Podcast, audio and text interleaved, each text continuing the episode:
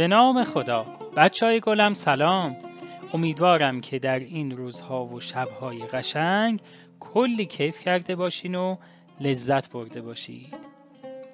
یه چهارشنبه شب دیگه است و منم منتظرتون نمی‌ذارم و با همدیگه بریم قصه این چهارشنبه رو بشنویم.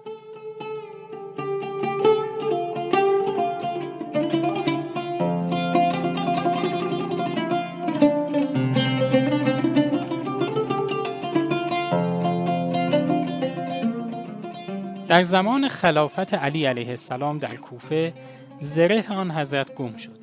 پس از چندی در نزد یک مرد مسیحی پیدا شد. علی علیه السلام او را به محضر قاضی برد و اقامه دعوا کرد که این زره از آن من است. نه آن را فروختم و نه به کسی بخشیدم و اکنون آن را در نزد این مرد یافتم. قاضی به مسیحی گفت خلیفه ادعای خود را بیان کرد. تو چه می‌گویی؟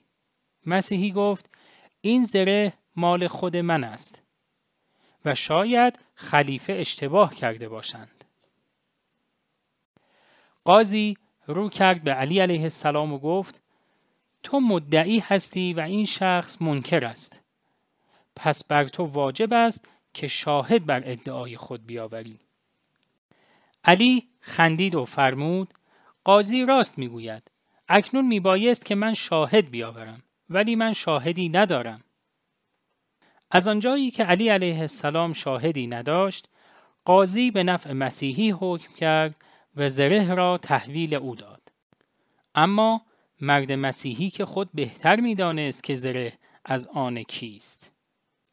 بعد از اینکه چند قدم از دادگاه فاصله گرفت و دور شد برگشت و گفت این طرز حکومت و رفتار از نوع رفتارهای بشر عادی نیست از نوع حکومت انبیاست و اقرار کرد که زره از آن علی است طولی نکشید که او را دیدند مسلمان شده و با شوق و ایمان در زیر پرچم علی علیه السلام در جنگ نهروان می جنگد.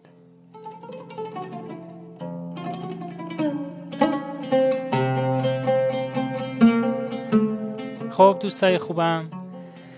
با شنیدن این داستان دیدیم که یه رفتار خوب و یه حرکت قشنگ چقدر می‌تونه توی آدم ها و توی دل افراد مختلف تأثیر خوبی به جا بذاره. امیدوارم که لذت برده باشید از این داستان و تا چهارشنبه بعد ما رو همراهی بکنید. خدا نگهدارتون.